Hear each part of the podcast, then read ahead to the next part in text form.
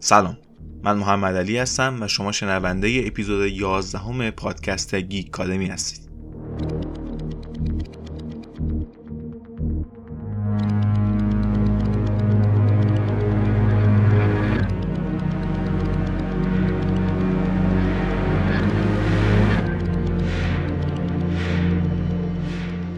این اپیزود بخش سوم چهارگانه فیلم تنته.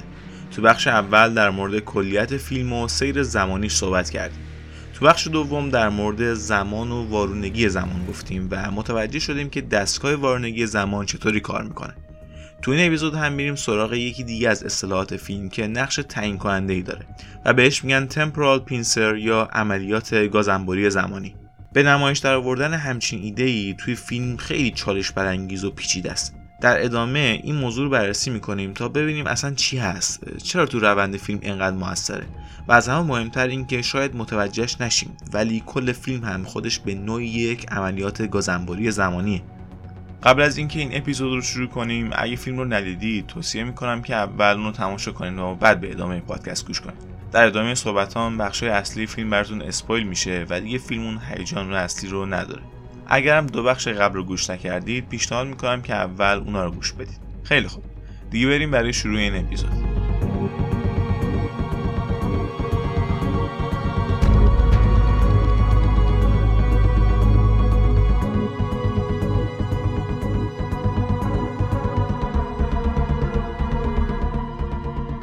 این به اصطلاح عملیات گازنبوری زمانی در دو نقطه اصلی فیلم استفاده میشه.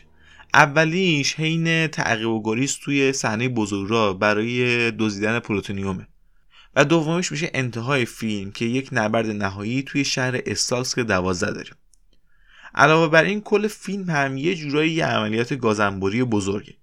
به این صورت که دو تا کاراکتر اصلی دارن از دو طرف طی سالها جابجا میشن. یکی رو به جلو و یکی رو به عقب. قبل از اینکه ادامه بدیم بیاین یه بار دیگه با هم دیگه مرور کنیم و ببینیم که زمان توی فیلم تنه چجوری عمل می‌کنه. شاید وارونگی زمان توی فیلم مثل سفر در زمان به نظر بیاد. ولی همونطور که تو اپیزود قبلم در موردش صحبت کردیم اینجوری نیست. ما انسانان زمان رو به صورت توالی اتفاقاتی که رو به جلو حرکت می‌کنن می‌بینیم. به این روند تاثیر علت و معلول هم میگن. مثلا فرض کنین اگه من با دستم خودکاری رو رو به جلو حرکت بدم اون خودکار به جلو حرکت می‌کنه. این قانون جهانمونه و ما قبولش داریم. تو فیلم اونایی که وارونه میشن همه چیز براشون به شکل معکوس حرکت می‌کنه. اینجوری این افراد معلول رو به عنوان ایجاد کننده علت می‌بینن. برای این افراد زمان در جهت معکوس حرکت می‌کنه. گلوله از اسلحه به سمت هدف نمیره بلکه از هدف به داخل اسلحه میره. به این شکل اون خودکاری که ازش صحبت کردیم به جای اینکه رو به جلو بره رو به عقب حرکت می‌کنه و باعث میشه دست من به سمت عقب حرکت کنه. هر چیزی که در زمان اتفاق میفته دوباره به همون شکل باید رخ بده و فقط یک ورژن از اتفاقاتی که رخ میده وجود داره. پس وقتی خودکار رو به جلو حرکت می‌کنه همیشه به همون سمت میره. و چون دیدیم که رو به جلو حرکت می‌کنه و می‌دونیم که همچین اتفاقی باید رخ بده وقتی وارونه میشیم اون خودکار همیشه باید رو به عقب حرکت کنه. وقتی به شکل عادی به صحنه تعقیب و گریز ماشینا نگاه می‌کنیم ماشین های وارونه شده به حالت دنده عقب حرکت می‌کنن. علتش اینه که راننده اون ماشین ها به سمت جلو حرکت می‌کنه ولی زمان رو به شکل وارونه تجربه می‌کنه.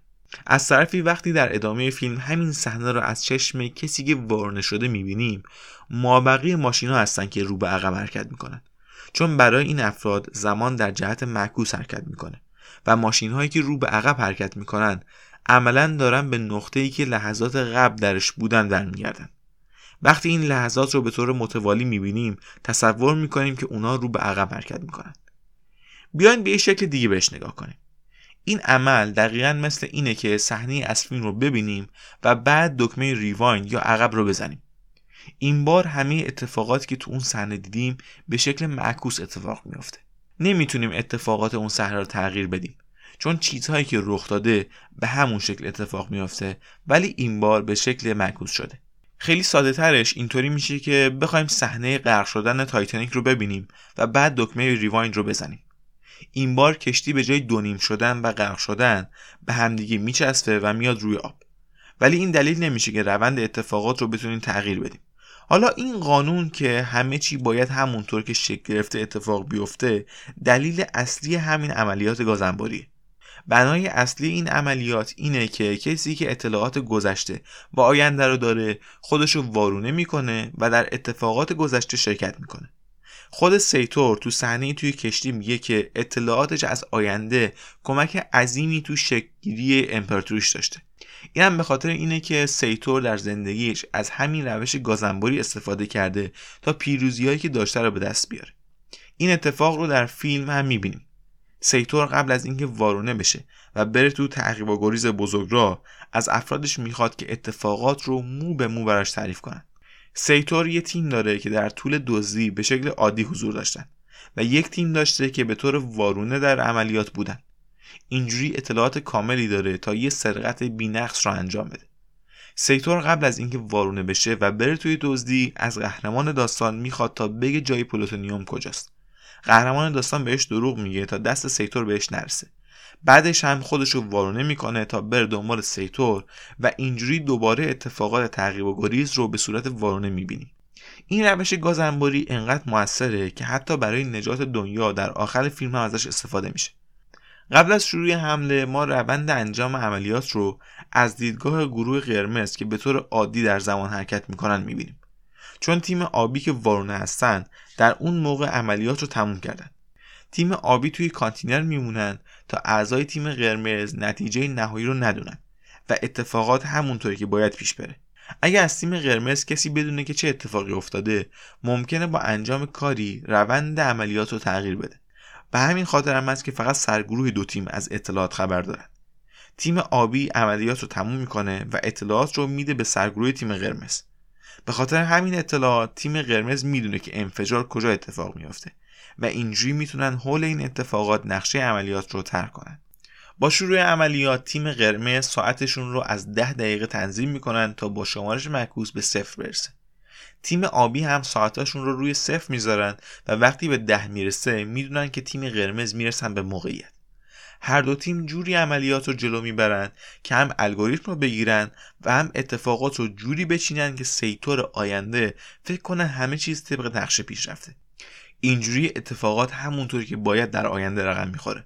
اگه یادتون باشه وقتی قهرمان داستان با سر مایکل توی رستوران قرار می‌ذاره سر مایکل بهش میگه که دو هفته پیش توی شهر که دوازده انفجاری اتفاق افتاده. سیتور هم که این رو می‌دونه فکر می‌کنه این افراد خودش هستن که از آینده رفتن اونجا تا الگوریتم رو دفن کنن. همه چیز جوری طراحی شده بود تا سیتور فکر کنه نقشش داره درست پیش میره.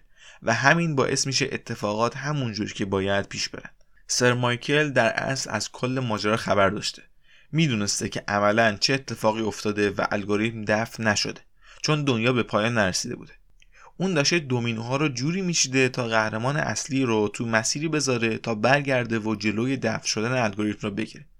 سر مایکل بخشی از نقشه خود سازمان تنت بوده تا همه چیز همونطوری که باید پیش بره.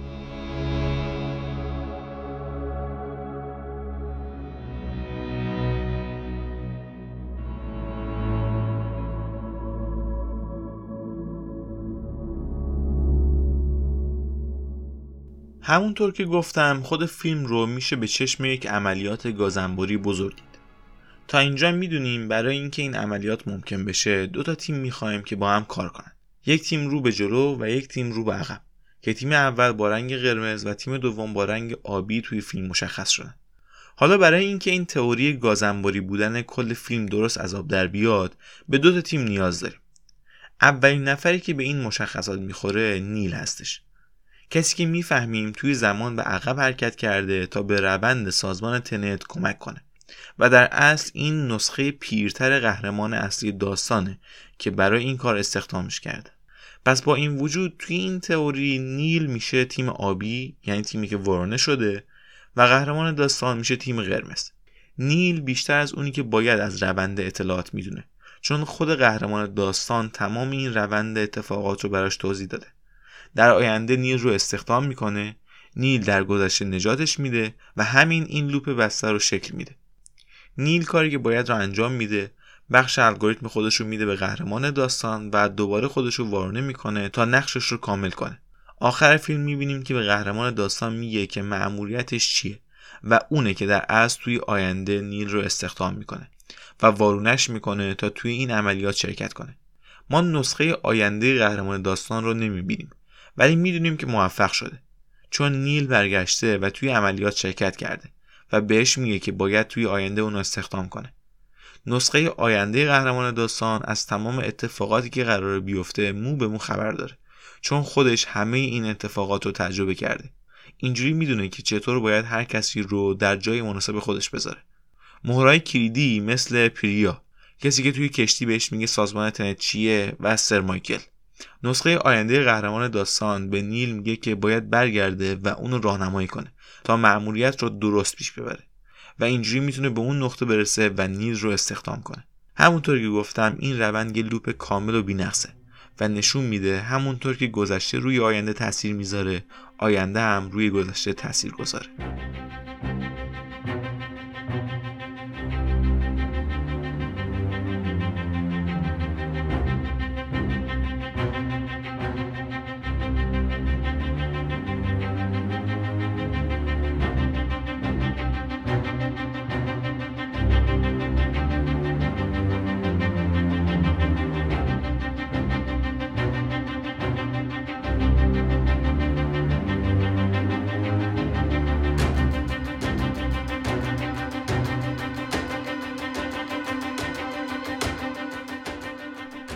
می‌دونم که وقتی برای اولین بار این فیلم رو می‌بینین دچار ابهاماتی میشین که شاید باعث شه از فیلم خوشتون نیاد ولی وقتی یه بار دیگه فیلم رو تماشا کنین تازه اون نکاتی باعث جذابیتش میشه رو درک می‌کنین.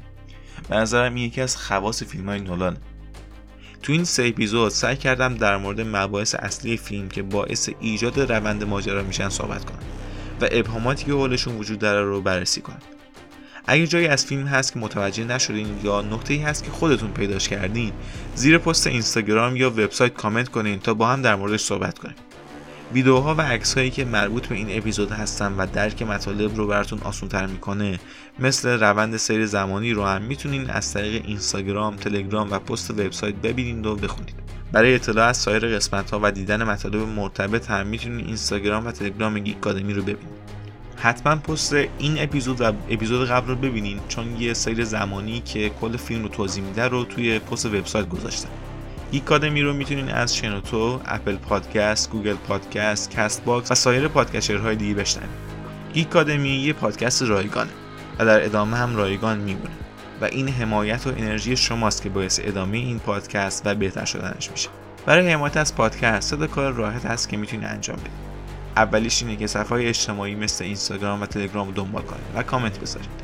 دومیش اینه که از جایی که به پادکست گوش میدین subscribe کنید. یعنی اگه از کست باکس و سایر پادکسترها استفاده می‌کنین اون دکمه subscribe هم بزنید تا دنبال کننده پادکست باشید و در آخر لطفا گیکادمی رو به دوستاتون معرفی کنید.